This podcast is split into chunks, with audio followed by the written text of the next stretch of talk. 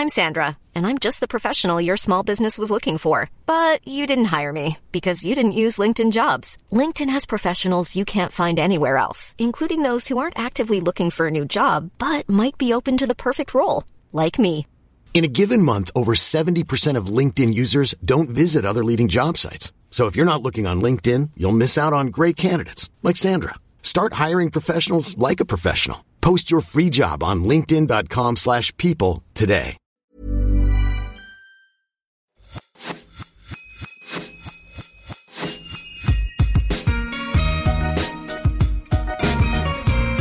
Bonjour et bienvenue sur l'Aléa, le podcast pour maximiser le potentiel de sa vie. Artiste, entrepreneur, aventurier, sportif, thérapeute, coach, chaque semaine, vous trouverez les parcours, les témoignages ou les conseils de personnes inspirantes aux profils et expériences variés. Ma mission Vous guider dans vos cheminements, votre épanouissement et la poursuite de vos rêves, quels que soient les aléas que vous pourrez rencontrer. Je suis Laura Pouliken et dans la vie, je chéris les valeurs de l'audace, de la curiosité et du partage. Sortir d'un jeu de télé-réalité et se prendre une vague de haine car on correspond pas aux standards de beauté.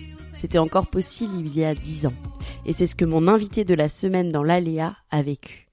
Un véritable lynchage public envers une fille de 22 ans qui ne demandait qu'à être aimée. Alors comment on rebondit? Comment on en fait une force? Comment on crée une communauté de plus de 800 000 personnes en restant authentique et parfaitement aligné J'ai décidé d'inviter Aurélie sur mon podcast pour décrypter son état d'esprit, sa persévérance, sa volonté à toute épreuve. On parle enfance, spiritualité, business, entourage. Et on s'inspire de son mindset positif en toutes circonstances. Si vous aimez l'épisode, n'oubliez pas laissez un petit commentaire ou 5 étoiles sur la plateforme de votre choix, Apple Podcast ou Spotify. Je vous souhaite une très belle écoute.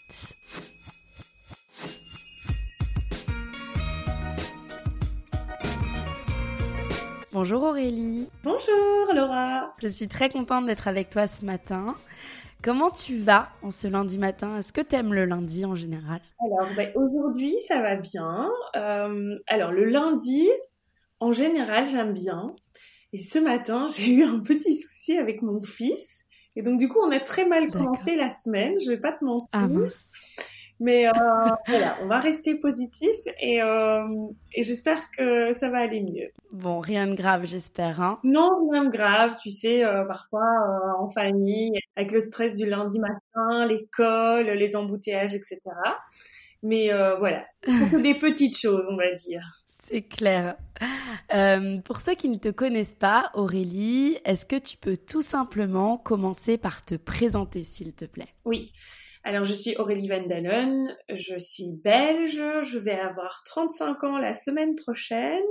Je suis maman d'un petit garçon qui s'appelle Farel.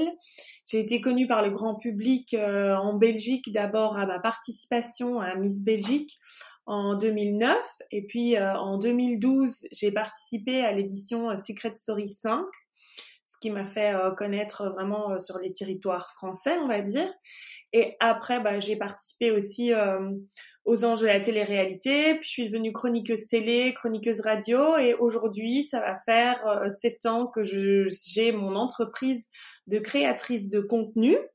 Donc autrement dit blogueuse et j'ai aussi mon entreprise de décoration d'intérieur et de rénovation depuis deux ans. Waouh Que de belles et grandes choses pour 35 ans. Bravo à toi déjà. Euh, c'est exactement les parcours comme ça qu'on aime euh, sur le podcast. Donc on va essayer de, de décortiquer ça et d'en savoir un petit peu plus sur toi. Mais d'abord, on va faire un petit retour en arrière. Déjà, quelle petite fille euh, tu étais euh, Quel était ton rapport aux autres, au monde Et est-ce que tu savais ce que tu voulais faire? Est-ce que tu avais des rêves? Mais Justement, à l'inverse de ce qu'on pourrait penser, j'étais plutôt euh, une petite fille qui avait envie de rentrer dans les cases, qui essayait de pas trop faire de bruit. J'ai j'ai eu un schéma familial assez compliqué. Donc voilà, j'ai grandi euh, seule avec ma maman. Euh, j'avais un, un, bah, un, géniteur effectivement, mais ma maman a dû s'en séparer quand j'avais deux mois. Et puis j'ai rencontré l'amour de ma vie qui était mon papa, mais mon papa adoptif à six ans. Mais donc la petite Aurélie vraiment de sa naissance jusqu'à ses six ans, mmh.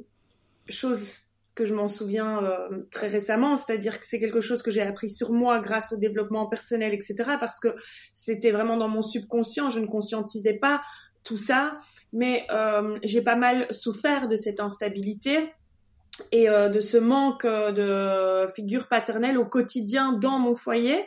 Et donc en fait, j'étais une petite fille qui voulait déjà tout de suite rentrer dans les cases et plaire à tout le monde. Et euh, j'avais l'impression un petit peu que euh, l'amour que je pouvais que je pouvais recevoir d'autrui était vraiment sous condition. Et donc, euh, ça a fait en sorte que euh, bah, cette petite fille voulait tout le temps aller plus loin, voulait être de plus en plus parfaite, euh, n'avait pas peur finalement, mais avait envie de faire toujours plus pour pouvoir avoir de l'amour et de l'attention, on va dire, des autres. Hmm. Ouais, je, je, vois. Et donc, du coup, tu étais une petite fille voilà, qui allait de l'avant, qui était, voilà, qui était volontaire, mais plus tu as l'impression pour, euh, pour rechercher cette validation et cet amour extérieur. Et c'est intéressant ce que tu dis, tu sais à quel moment c'est remonté tout ça à la surface et tu as conscientisé euh, que bah, finalement, euh, voilà, tu avais besoin peut-être d'aide et d'aller fouiner à l'intérieur de toi pour te connaître mieux et pour te guérir, entre guillemets. Oui, alors, c'est un sujet sur lequel j'ai pas encore vraiment parlé parce que c'est assez frais, mais en fait, ma, dernière relation euh, amoureuse était chaotique. Et euh, cet été, d'ailleurs, les, nanas qui me suivent vraiment euh, au quotidien l'ont remarqué, j'étais beaucoup moins présente, on sentait qu'il y avait quelque chose qui ne fonctionnait pas, qui n'allait pas. Et je me suis retrouvée vraiment dans un trou noir. J'ai euh, passé une très grosse période noire de ma vie. Et on dit souvent que c'est quand on est au plus bas qu'on va chercher vraiment ce qu'il y a au plus profond de soi et de la personne que la petite fille que j'ai été et pourquoi et qu'est-ce qui s'est passé dans ma vie et quel euh, quel euh, quel chemin de vie m'attend pourquoi quelle mission de vie euh, à mon âme sur cette planète etc et euh, et donc voilà, au final, euh, c'est vraiment cet été, un petit peu avant l'été, je me suis vraiment, vraiment beaucoup concentrée sur euh, mon côté euh, spirituel et ce côté de développement personnel pour pouvoir euh, comprendre pourquoi j'attirais ce genre de personnes qui pouvaient m'aimer sous condition, justement. Ouais, exactement. et que au final, c'était parce que je m'aimais sous condition. Et c'est pour ça que je suis aussi très, très présente et hum, est très attentive à tout ce qui est développement personnel et que je commence à essayer d'en parler aussi sur euh, sur Instagram parce que je pense que ça peut aider pas mal de nanas qui me suivent depuis très longtemps. Complètement. Tu as fait des pratiques pour t'aider dans sur cette problématique-là? Effectivement. Alors quand on commence, on sait euh, jamais par où commencer parce que euh, on sait pas à quoi s'attendre, etc. Donc en fait, j'ai été entourée par une coach de vie, une kinésiologue, une énergéticienne et euh, une thérapeute. Et, hum, et en fait, euh, au, fur et à mesure, donc j'avais commencé avec la coach, puis j'avais fait un petit peu le tour, puis j'ai commencé avec ma kinésio qui était en parallèle avec euh, ma thérapeute, puis euh, il me fallait encore plus parce que je sentais que mes énergies ça allait plus du tout, que tout était en train de se basculer. Euh, j'ai fait appel à une énergéticienne euh, qui est d'ailleurs très présente aussi sur les réseaux sociaux. Euh, c'est euh, Virginie Gazola, elle est géniale, elle fait ça à distance. C'est vrai que pourrait se dire que euh, à distance, voilà, on, on, se méfie un petit peu et on est sceptique, mais elle fait vraiment des miracles. Et, et donc en fait, globalement, je me suis concentrée sur la petite fille, euh, voilà, la petite fille Aurélie et Aurélie aujourd'hui pour pouvoir euh, pour pouvoir euh, mieux avancer. Je me suis vraiment recentrée, on va dire, sur l'essentiel. Et c'est difficile à dire quand on est maman parce qu'on dirait que l'essentiel c'est nos enfants, mais en fait l'essentiel pour que même mon enfant aille bien, c'est moi, pour pouvoir reprendre les rênes en main. Exactement. C'est Anne Casemont que j'avais reçu sur le podcast qui disait un, un enfant, un parent qui travaille, c'est un sur lui est un enfant qui va bien et c'est exactement ça. Et pour éviter aussi de lui passer ses bagages émotionnels, ces bagages que on se traîne de génération en génération. Donc bravo à toi Aurélie, euh, c'est génial vraiment. Euh, et j'espère que ce sera voilà le le début aussi d'un mieux-être et d'une belle connaissance euh, de toi. Euh, toi, tu as fait des études de commerce, communication, marketing. Euh, tu avais une idée de, de, ce que tu voulais faire, alors hormis le fait que voilà, tu voulais euh, recevoir l'amour de tes proches et donc faire des belles études. En fait, je vais pas vous mentir, j'ai je suis plutôt le genre de nana qui n'a pas de plan de vie. Ouais. Je me suis dit, mais Auré, ça va pas, il faut vraiment que tu te fasses un plan de vie. En fait, il y a un truc qui m'intéresse et comme je suis ultra entière, et eh ben, je vais le faire à fond. Et c'est vrai que à l'époque, c'était les études de communication, marketing parce que j'adorais, j'avais fait euh, déjà un travail de fin d'année euh, en humanité sur euh, la communication dans une entreprise. Et donc voilà, je voulais vraiment rentrer dans, dans ce milieu-là et après, je, voilà, j'ai pas terminé mes études, donc euh, c'est bête parce que j'ai fait deux ans et c'était euh, c'était trois que je devais faire. Euh, je les ai arrêtés parce qu'après j'ai participé à ce concours de Miss Belgique qui m'avait pris tellement de temps et que ça aussi j'ai voulu faire à 100% et donc du coup j'étais trop concentrée là-dedans. Mais euh, au final ça m'a donné un bon bagage pour euh, pour tout ce que tout ce que j'entreprends aujourd'hui. D'accord. Euh, on te retrouve, on, te connaît du grand public avec cette émission euh, de, télé-réalité qui a fait grand bruit, Secret Story. Moi, je me souviens euh, de l'époque où tu étais, je regardais. Tu avais un secret commun avec Geoffrey et Marie, qu'on n'entend plus trop d'ailleurs pour le coup. T'es une des seules, je crois, encore aujourd'hui qu'on connaît hein, de l'aventure. Je me, en tout cas, j'ai pas le souvenir de, de, voir encore les autres. Comment toi, euh, tu arrives dans cette émission? Et surtout pourquoi tu acceptes Alors, euh, juste avant de rentrer dans l'émission, chose qui est importante pour les personnes qui nous entendent aujourd'hui, pour qu'on comprenne un petit peu euh, les schémas dont je parlais là tout à l'heure. Je sortais de ma première relation amoureuse qui était toxique à mort. Ouais. Euh, à cet âge-là, j'avais 21 ans, à cet âge-là, tu te rends pas compte que tu as peut-être un rôle à jouer là-dedans, tu te, tu te remets pas en question. Et donc, en fait, j'ai voulu fuir. J'ai voulu fuir cette relation qui me pesait, qui, qui voilà, qui était euh, très, très, très, très dure pour moi. Vraiment, elle me, elle m'anéantissait. C'était, c'était très compliqué. Et donc, en fait, quand j'ai rompu avec euh, mon premier amour, j'ai commencé à, j'ai rencontré Geoffrey, donc Joff, avec qui j'allais faire cette émission. D'accord. Mais Secret Story m'avait déjà contacté en moi en privé parce que euh, il m'avait repéré par Miss Belgique. Premier casting, j'ai été seule. Et donc, euh, ils ont bien aimé ma personnalité et ils ont voulu euh, me donner un secret de famille. Et donc, en fait, comme je vous ai expliqué, ils voulaient mettre dans la maison un autre enfant de mon géniteur que je ne connaissais pas et donc du coup j'aurais dû retrouver mon frère ou, ou ma sœur euh, mais que je ne connaissais pas. Ah oui. Chose que j'ai refusée par respect et par euh, fidélité pour mon papa adoptif. C'était mon papa, personne ne savait qu'il m'avait adopté. Voilà, pour tout le monde c'était mon papa, donc ça aurait été un affront pour lui. Pour moi, voilà, c'était un secret de famille que je voulais pas révéler à l'époque. Et donc en fait j'ai refusé. Et en fait ils ont tellement aimé ma personnalité qu'ils m'ont demandé oui, mais enfin bon, euh, explique-nous un petit peu ta vie. Et donc là-dessus, j'explique que je sors d'une relation ultra toxique et il me demande si j'ai envie de revenir avec mon ex. Hmm. Alors là-dessus, j'étais déjà moi le mode jeu était déjà enclenché parce que c'était pour moi mais impensable de rentrer dans cette émission avec mon réel premier amour. Et donc du coup, ce Geoffrey qui était rentré dans ma vie une semaine avant, je l'ai appelé, j'ai dit tu fais quoi demain? Il m'a dit rien. J'ai dit bah tu viens avec moi à Paris, on va passer le casting de Secret Story. Et donc euh, tu sais Bruxelles Paris c'est 3h30 de route et pendant les 3h30 on a mis euh, on s'est mis d'accord sur une version. En fait, on s'est passé pour deux ex alors que je le connaissais euh, depuis une semaine, quoi. D'accord. Parce que pour pouvoir rentrer dans l'émission, il y a la production qui m'a appelé et qui m'a dit Aurélie, euh, bah voilà, euh, on aimerait vraiment vous avoir dans cette édition, mais est-ce que vous êtes capable de vous remettre ensemble pour l'émission? Euh, Et là, en fait, je ferais moi, on s'est dit bah ok, on va faire comme si on était en couple, en fait. Et donc, pour la petite anecdote très gênante dans la vie d'une femme, c'est que la toute première fois où euh, lui et moi on s'est embrassés, c'était pour tourner notre générique. Donc, il y avait trois caméras autour de Ah nous. ouais. C'était ultra manusant. Mais bon, voilà, j'avais tellement envie de passer à autre chose, faire autre chose de ma vie et, et, et même sans me rendre compte de l'ampleur que ça allait donner. Parce que voilà, on- à l'époque, la télé-réalité, tu te doutais pas que ça allait changer ta vie comme ça Non. Il y avait une nouvelle porte en tout cas qui s'ouvrait à moi. J'avais envie d'y aller et, euh, et voilà, je l'ai fait. Ouais, ouais, ouais, je, me- ouais, bah, je me souviens, ça, de ton tempérament, je pense qu'on on pouvait pas passer à, côté. T'étais vraiment une des grandes figures de l'émission euh, à cette époque.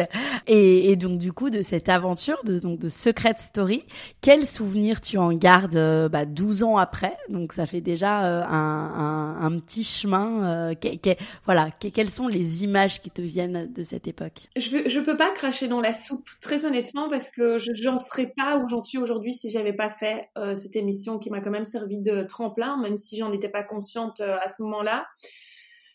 Euh, Secret Story, c'était c'est une aventure à part entière. En fait, c'est un enfermement pendant trois mois et demi avec des personnes qu'on ne connaît pas.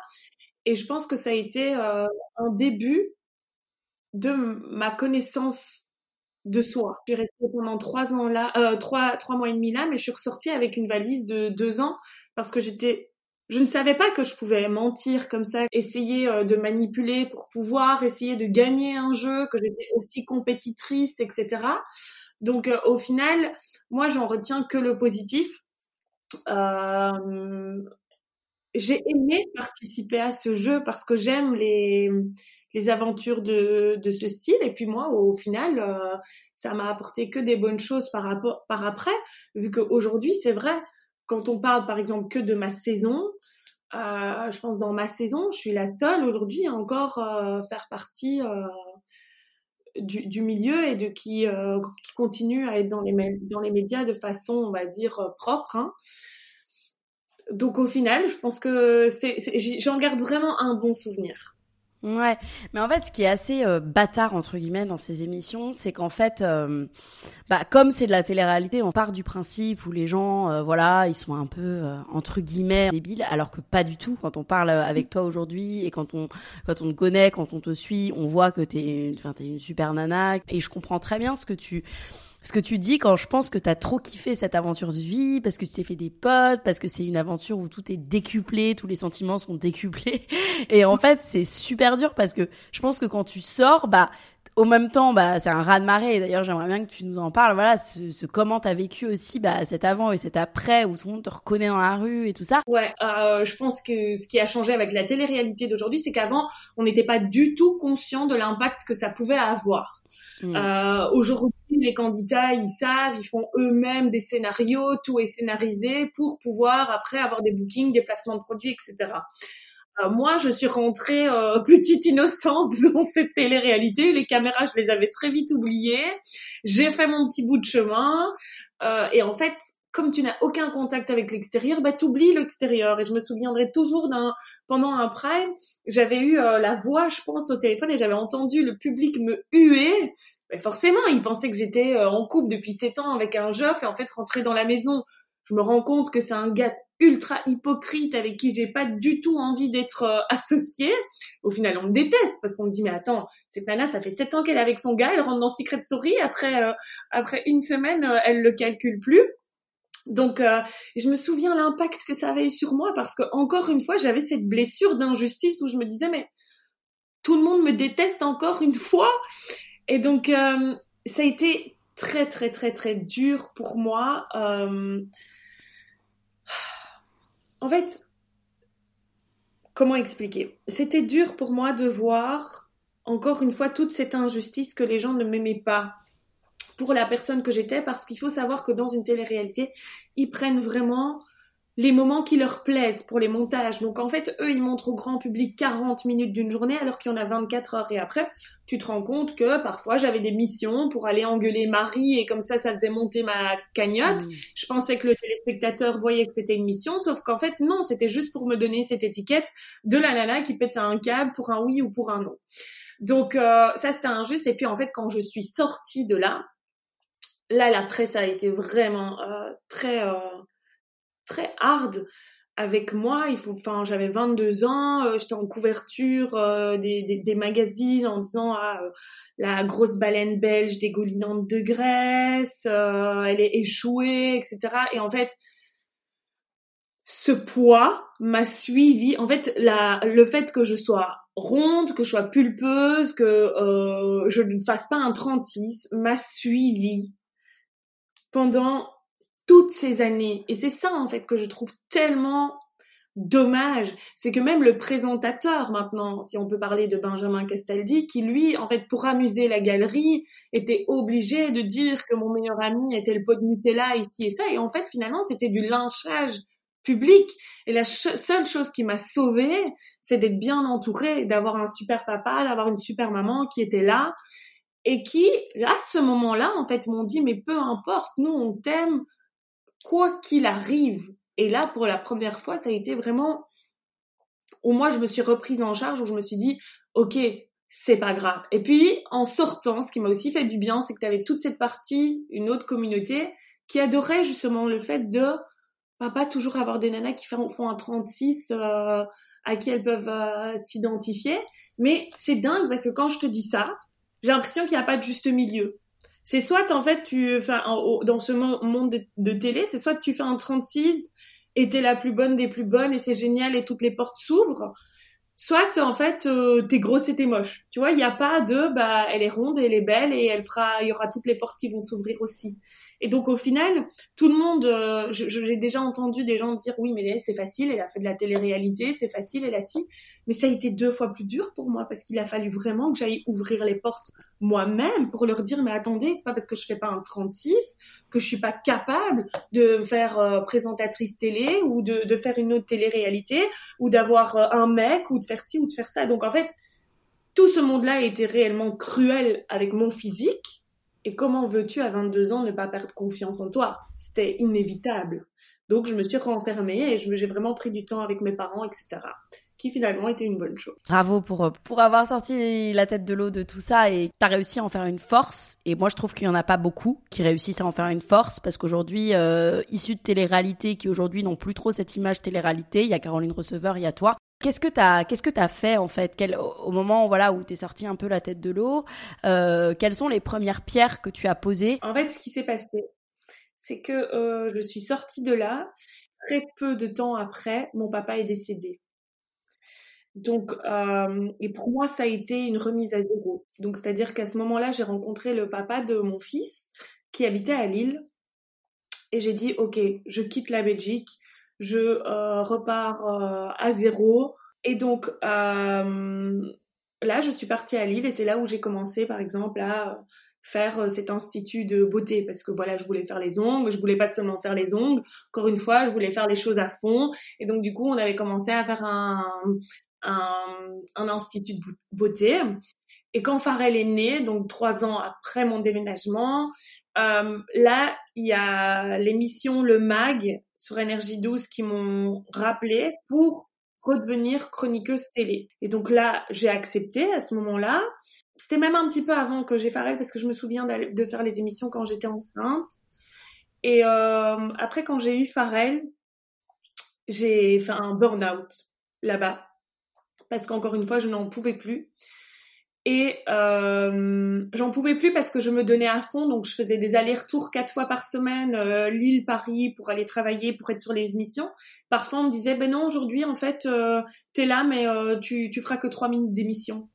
Ou bien euh, dans l'oreillette, euh, on disait à mes collègues qui sont magnifiques, hein, c'est rien contre elles encore une fois, mais personnellement, c'était dur.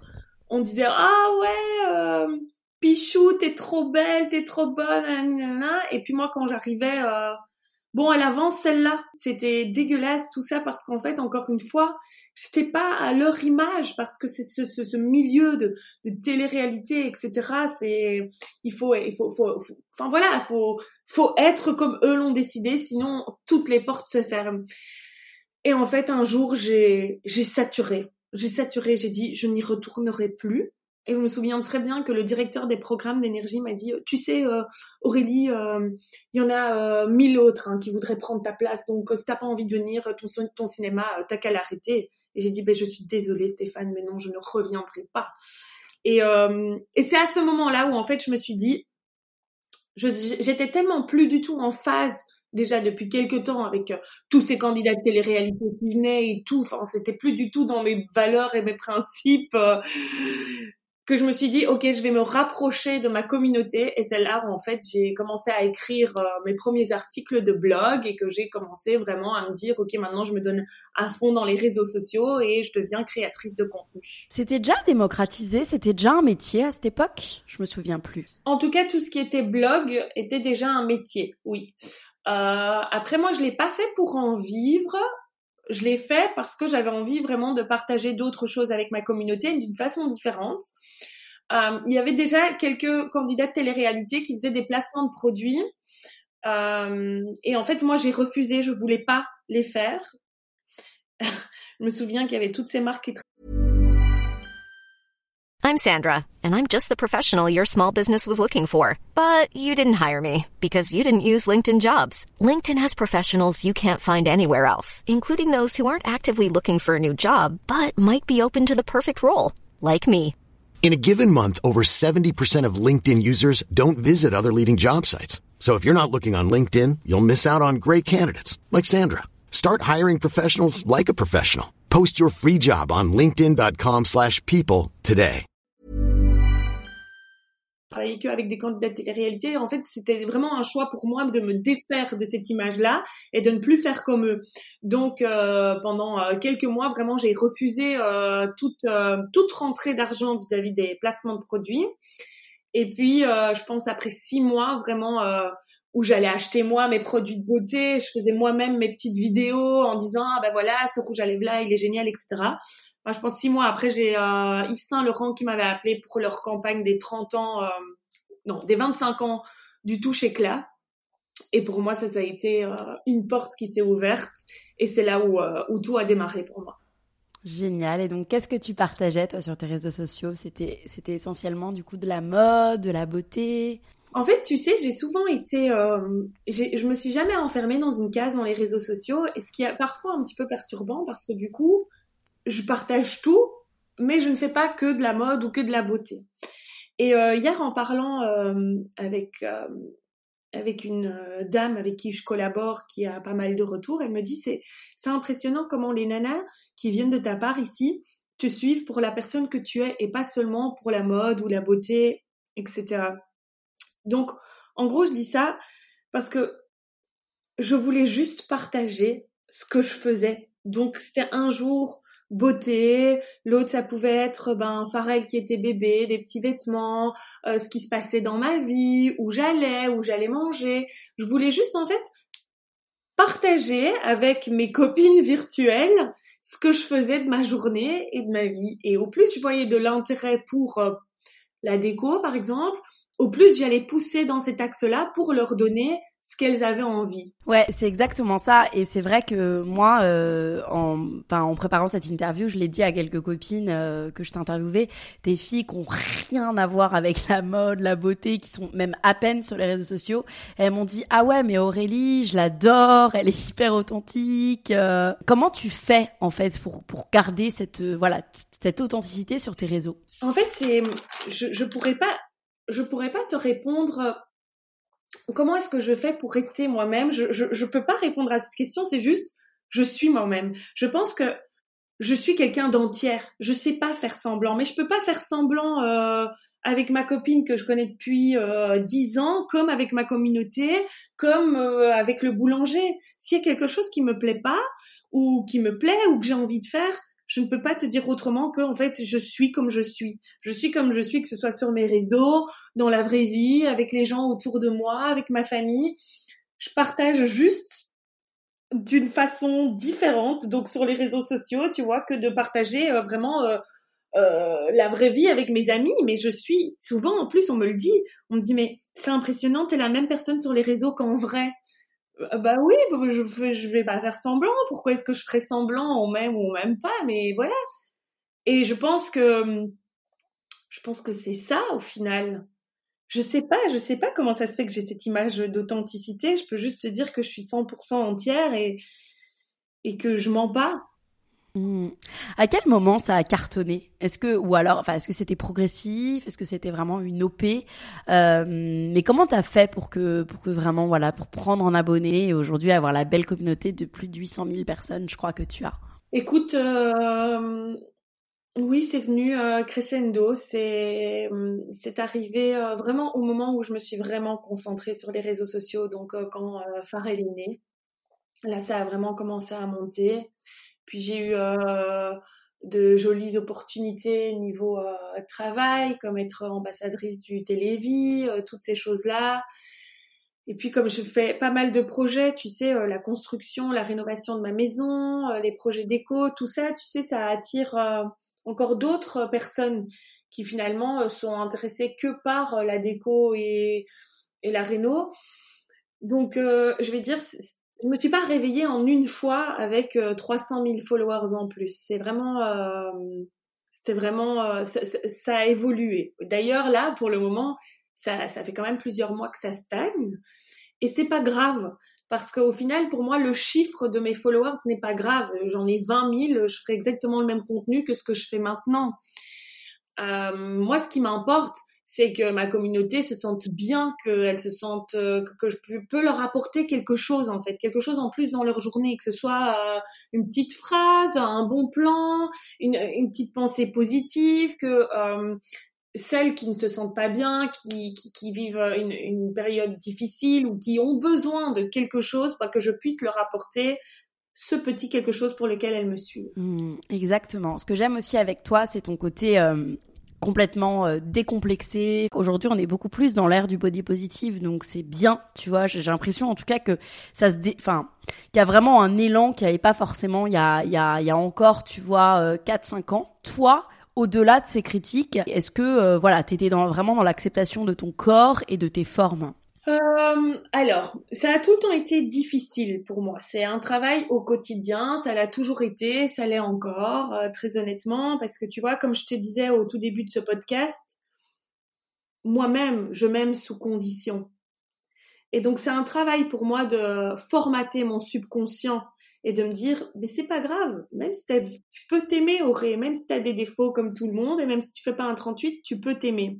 Sauf qu'en fait, ma, mon, lignée de vie m'a mis dans, tellement de situations où je n'ai pas pu faire ce que je faisais, ce que j'avais envie de faire parce que je, je n'avais pas les critères euh, de beauté euh, imposés dans ce milieu-là que euh, qu'il m'est arrivé de baisser les bras. Donc voilà, c'est vraiment un travail au quotidien, de formater mon subconscient en disant ben non, ben c'est pas grave, tu as le droit d'être aimé, même euh, si tu fais un 42 à la place d'un 36, c'est comme ça. Donc c'est euh, un boulot au, quotidien de vraiment changer ton mindset. Maintenant, moi je suis ultra heureuse de voir que sur les réseaux, il y a pas mal de nanas qui s'assument, ça devient euh, vraiment dans l'air du temps et j'espère que ça va continuer à, à évoluer. Et même si je m'assume comme je le fais aujourd'hui à travers mes réseaux sociaux, il y a des fois je voudrais faire plus, mais que je n'y arrive pas. Pour être très honnête avec toi. Parfois je voudrais pouvoir mettre euh, la première photo de moi euh, en bikini comme ça à la plage. Bah non, j'ai besoin d'en prendre 10 parce que j'aime pas le petit bourrelet là et que j'ai envie d'être quand même au mieux sur mes photos. Et en fait, c'est parce que je suis dans un milieu où c'est difficile, j'attise beaucoup de jalousie, malheureusement. Et donc, euh, autant t'en as qui m'adorent, autant, autant t'en as qui me détestent. Et donc, le premier petit truc euh, qui, moi, euh, va pouvoir me faire flancher, elles vont, elles vont attaquer. Et c'est ça qui est dur aussi. Donc voilà, euh, en étant 100% transparente avec toi, j'essaye, c'est un travail au quotidien, j'espère pouvoir m'assumer de mieux en mieux et de plus en plus pour pouvoir aider ma communauté et les nanas qui ont ce même problème que moi, mais j'y travaille. Et comment tu travailles quand tu quand, quand as des moments down? Comment tu arrives à reprendre du poil de la bête? Alors ça dépend effectivement euh, quel down, moi j'ai appris qu'il était très important de, de m'écouter euh, et de me faire confiance à moi, à mon intuition et de m'octroyer un petit peu de temps pour soi. Et avant, je pensais que du temps pour soi, c'était euh, peut-être aller faire un spa, faire un peu de shopping toute seule, etc. Mais non, parce que ça, ce sont des choses qui vont euh, juste t'empêcher à penser à la problématique du moment. Donc, moi, aujourd'hui, bah, ça m'est arrivé la semaine dernière, je crois lundi dernier, j'étais pas bien et je savais que ce jour-là, il fallait que j'ouvre euh, mon journal, que j'écris, que j'allume une bougie, que je réfléchisse, que euh, que je formate, que comme une mise à zéro en fait. Ce qu'on oublie un petit peu, c'est que notre cerveau, c'est comme un ordinateur. C'est, tu dois remettre des disques durs dedans, tu dois l'updater, tu sais, tu dois, tu dois mettre une nouvelle version dedans. Et hum, et c'est un truc que j'apprends encore maintenant. Et des fois, j'ai besoin vraiment de me retrouver dans ma bulle, sans télé, sans téléphone, rien, juste écrire et de pouvoir euh, me formater pour devenir la meilleure version de moi-même. D'accord. Euh, tu as également été entrepreneuse, Aurélie. Euh, alors aujourd'hui, tu es dans la déco, on va en parler, mais tu as aussi créé une marque de vêtements, je crois, que tu as arrêté. Est-ce que tu peux me parler de ce projet? Euh, alors, la marque de vêtements, c'était une collaboration avec euh, un magasin multimarque ici en Belgique. Et en fait, euh, tu sais, à un moment donné, dans, dans ce business-là, tu te dis, OK, je fais de la publicité pour des magasins. Donc, OK, eux, ils me payent, euh, tu sais, un post et des stories. Mais au final, à quoi bon toujours faire de la publicité pour les autres? Pourquoi est-ce que je ferais pas mon propre produit et faire de la publicité pour mon propre produit? J'ai adoré vraiment toute cette période où il a fallu créer les vêtements, etc. Sauf que la première collection est sortie en plein Covid. Donc ça, euh, ça n'a pas été une énorme réussite. On a fait euh, trois drops. Et euh, sincèrement, vu que c'était des collections, tu sais, à mettre pendant des baptêmes, des mariages, ci et ça, mais tous les rassemblements étaient interdits. Voilà, on n'a pas fait énormément de pertes, mais on n'a pas fait énormément de bénéfices non plus. Mais c'était une très chouette expérience. D'accord. Et tu l'as arrêté parce que ouais, t'avais avais, peut-être euh, d'autres projets. Enfin, il n'y avait pas. Euh, tu sais, quand tu fais une marque de fringues, il y a énormément d'investissements derrière, bien sûr. Euh, mm. de temps, que ce soit financièrement, et que hum, à un moment donné, il faut faire un choix. Quand tu vois que ça décolle pas, t'essayes, tu t'essayes une fois, t'essayes deux fois, t'essayes trois fois, et à un moment donné, il faut pouvoir accepter que ça n'est pas, ça n'est pas, cela n'a pas l'effet escompté. Donc voilà, on se dit, ok, c'est pas hmm. grave, j'ai tenté, j'ai essayé, j'ai appris plein de choses, c'est pas grave, on met sur le côté et on continue euh, d'autres choses. Ouais. Aujourd'hui, toi, tu fais de l'influence du coup, tu es créatrice de contenu, tu as une chaîne YouTube décoration, tu rénoves des intérieurs, tu es maman. Comment tu gères euh, tout ça au quotidien? c'est une, une, question qui revient souvent. je suis tout le temps occupée. Comment je gère? Ben, En fait, tu sais, quand, quand tu es indépendante, on a ce luxe de pouvoir un petit peu emménager notre temps comme on veut. Pour moi, le temps avec mon fils est primordial. C'est très important. J'ai envie de, de passer un maximum de temps avec lui. Donc euh, voilà, le matin, je me lève, je dépose le petit à l'école. Pendant qu'il est à l'école, je bosse un max puis je vais le chercher et on va dire qu'en fait moi ma pause de midi elle est euh, de 16 à 19h30, tu vois. Comme ça, je passe vraiment mon temps avec lui et c'est là où j'enclenche le mode maman. Ouais. Et une fois qu'il est au lit, souvent je bosse encore jusqu'à 21h, 22h. D'accord. Et ce, ce, petit garçon, d'ailleurs, au départ, tu avais fait le choix de pas l'exposer sur les réseaux sociaux. Aujourd'hui, euh, tu le fais. Euh, Qu'est-ce qui t'a fait finalement euh, changer d'avis euh, sur, sur ce sujet, sur le sujet? En fait, au début, euh, j'ai pas voulu l'exposer quand il était tout bébé mais c'était un accord avec son papa parce que voilà parce que déjà en plus de ça j'étais novice dans tout ce qui était blogging etc et je sais pas il était bébé il était encore trop fragile et je sortais de ce noyau de télé-réalité et donc moi ces gens-là j'avais pas envie de leur ouvrir justement tout mon tout mon cocon euh, familial. Et puis il a commencé à grandir le petit et on a commencé à être invité dans des super endroits avec le petit et j'avais envie de partager un petit peu plus de mon concon privé à ces nanas qui sont vraiment là et qui sont bienveillantes et qui me suivent euh, tous les jours. Et j'avais envie aussi de leur, de leur montrer mon côté maman, que ce soit euh, le côté chouette, mais le côté parfois pas facile, le côté plus compliqué. Euh, ça fait partie de ma vie et au final, comme je te l'ai dit là tout à l'heure, comme je ne suis pas concentrée que sur euh, sur un sujet, sur mes réseaux sociaux, que je montre tout, que je partage tout, ben Pharrell, euh, c'est 90% de ma vie, donc c'était c'était voilà, c'était logique que je partage que, je partage mon fils. Après, je pense pas être une maman qui surexpose son enfant euh, au contraire, je pense que tout le monde sait que je suis une maman, qui a le petit, qu'on fait plein de choses.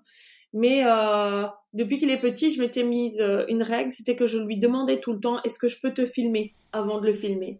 Et donc c'est lui qui décide oui ou non. D'accord. Et non, et ben alors je filmais pas. Ouais, c'est un vrai débat ça, euh, de montrer ou pas euh, ses enfants. Euh, je pense que c'est un vrai sujet que, que tout le monde a.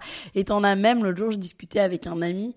Lui, il expose pas ses enfants et donc ses enfants lui disent mais en fait tu me montres pas parce que je suis pas beau, parce que il y a quelque chose qui va pas dans mon physique. Enfin tu vois, même dans le dans le truc inverse, les enfants peuvent le prendre mal. Donc tu sais plus quoi faire en fait. Moi, ça a été un vrai sujet aussi. C'est compliqué parce que, par exemple, moi, mon ex-beau-fils, euh, voilà, c'était un accord entre les parents qu'ils pouvaient pas être euh, sur les réseaux sociaux, mais donc du coup, moi, il voyait que je filmais euh, moi, mon fils, et donc euh, voilà, il se sentait vraiment mis à l'écart. Et souvent, il me disait, mais pourquoi est-ce que tu veux pas me filmer? Et il pensait que c'était moi qui ne voulais pas, alors que c'était un, un accord des parents qu'il fallait évidemment respecter parce que voilà, que ce soit oui ou non, je pense qu'il n'y en a pas, euh, qu'il y en a pas un des deux qui est meilleur que l'autre. Mais pour un enfant, ça peut être, euh, ça peut être compliqué à comprendre, surtout que à partir d'un certain âge, à partir du moment où ils rentrent en CP, euh, en première primaire, en fait, ils entendent ces mots et puis ils voient leurs parents aller sur Instagram et donc ils, se disent mais pourquoi? Et donc ça peut être vraiment vécu comme une injustice. Donc je pense qu'il faut vraiment communiquer sur le sujet avec ses enfants et, de leur expliquer pourquoi oui ou pourquoi pas ou pourquoi à telle fréquence et etc. quoi. Exactement, mais il n'y a rien de pire, je pense, que nous, on a une utilisation accrue des réseaux sociaux. Moi, je suis comme toi, je suis vraiment beaucoup, beaucoup, beaucoup sur Instagram.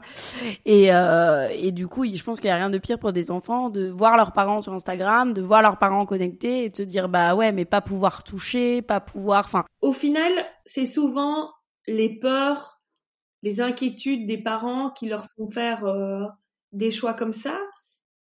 Mais les parents ne se rendent pas compte qu'ils sont en train de eux-mêmes euh, cultiver des petites graines, soit de peur, soit d'injustice ou quoi que ce soit chez leurs propres enfants. Il faut juste essayer de trouver un terrain d'entente. Si un enfant a envie d'y être, qu'il ait 7 ans, qu'il ait 9 ans, s'il se dit ben, j'ai envie que papa partage une photo de moi sur les réseaux sociaux, ben, c'est pas parce que c'est un enfant que cet enfant ne peut pas être entendu. Ça, c'est mon point de vue. Tu vois, j'ai l'impression que même s'il a 6 ans, bah tu peux lui faire, tu fais une petite photo, tu le mets en privé, tu fais semblant de poster la photo, et comme ça la personne n'a pas l'impression que qu'il y ait une injustice, tu comprends? Exactement. Il y a, y a un sujet qu'on n'a pas abordé, euh, c'est le fameux syndrome de l'imposteur, qui est plus féminin d'ailleurs que masculin. Toi, dans tout ce que tu as pu euh, voilà accomplir, faire, est-ce que ça a été un sujet? Est-ce que tu l'as déjà ressenti? Et si oui, comment tu l'as dépassé? Non, c'est très honnêtement pas quelque chose que j'ai euh, déjà euh, ressenti. Alors, bah, on, souvent on dit, tu sais, dans le syndrome de l'imposteur, bah, déjà, je sais pas si on peut appeler ça un syndrome, parce que je sais pas si c'est vraiment médical. Euh, je pense que c'est, je pense que c'est une phase, tu sais, dans la vie euh, que ça peut arriver euh, parce que euh, tu as l'impression que le succès qui, qui, est là devant toi, bah tu l'as pas mérité, tu sais. Euh, mais je pense que tout ça est à prendre avec des pincettes et qu'il y a plusieurs degrés parce qu'on a tous eu la peur de l'échec, le doute, de l'anxiété. On, on s'est tous à un moment donné dit, mais en fait, waouh, ça, ça, ça, démarre en une fois, mais est-ce que est-ce que je le mérite vraiment? Est-ce que est-ce que j'ai mérité tout ça? Et finalement, je pense que c'est quand même sain quand tu es entrepreneur, quand, quand tu bosses, quand tu t'acharnes, c'est normal d'avoir peur, c'est normal de ressentir de l'anxiété, tout ça est normal. Après, je n'ai jamais eu vraiment, comme on peut dire, ce, ce phénomène de l'imposteur où je me dis, ouh là là, tout ce que j'ai aujourd'hui, je l'ai pas mérité. Non, parce que j'ai sué, j'ai été ouvrir les portes, je me suis démenée, voilà, j'ai tout fait pour. Et au final, moi, c'est l'inverse. Je le vois comme une gratitude. La semaine dernière, j'étais euh, à Dubaï pour euh, l'ouverture du nouvel euh, hôtel, l'Atlantis Le Royal.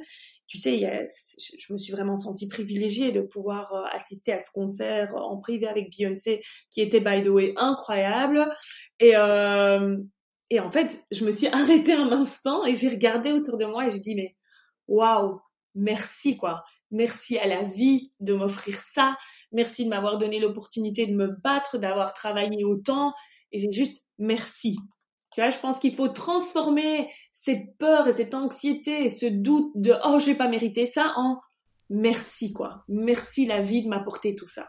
Exactement. Et ben c'est un, un, très beau message, exprimer de la gratitude. Ça génère des émotions positives et on en a besoin.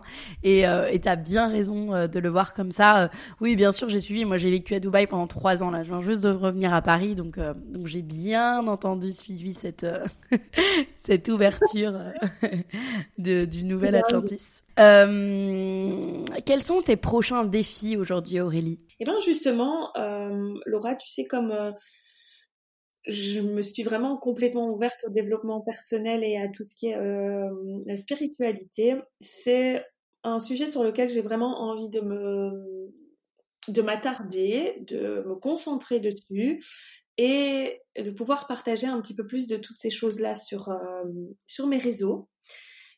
J'aimerais bien euh, peut-être justement commencer à faire euh, quelques euh, petits podcasts sur le développement personnel, comment s'en sortir, comment choisir les bonnes personnes pour pouvoir sortir la tête de l'eau, etc.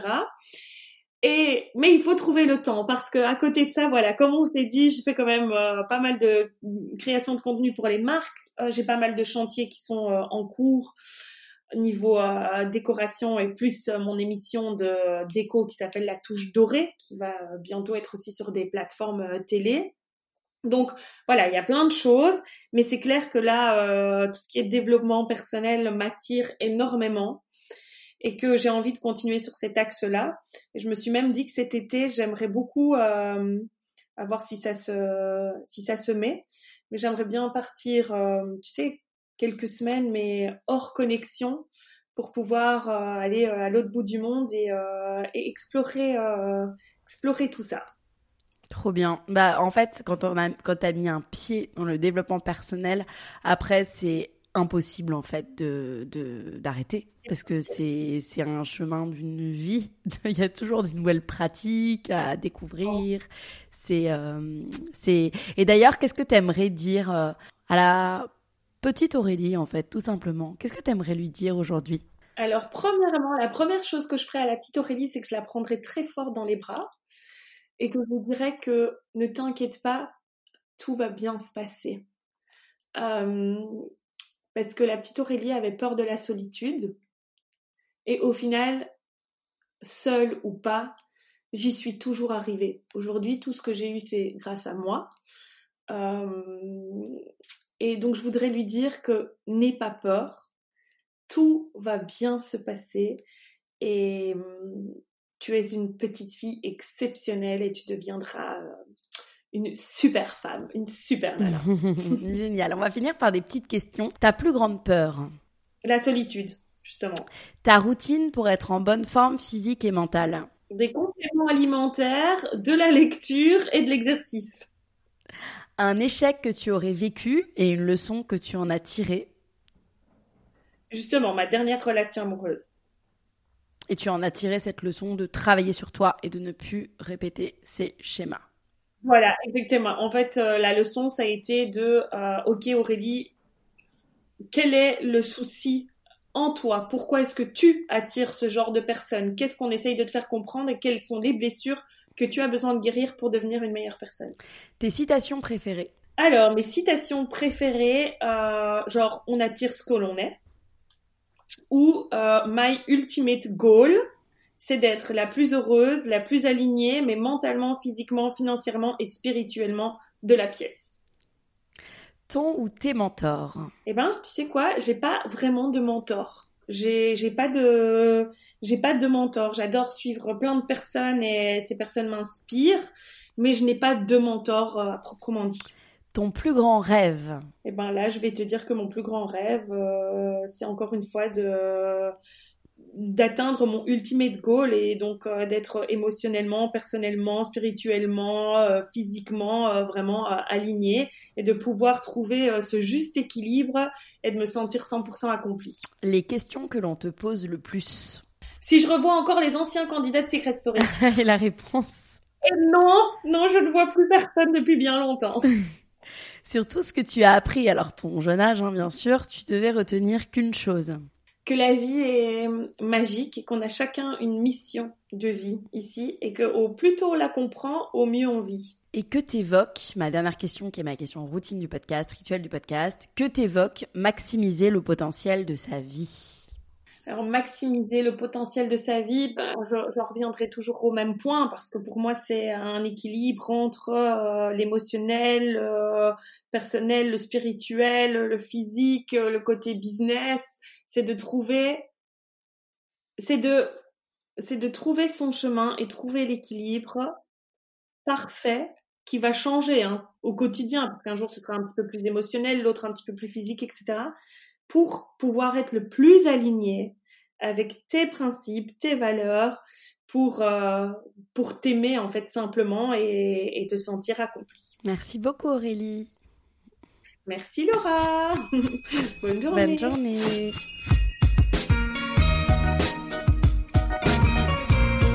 Cet épisode est maintenant terminé. En espérant qu'il vous ait plu, je vous donne rendez-vous maintenant sur le compte Instagram lalea.podcast pour découvrir les coulisses de l'interview.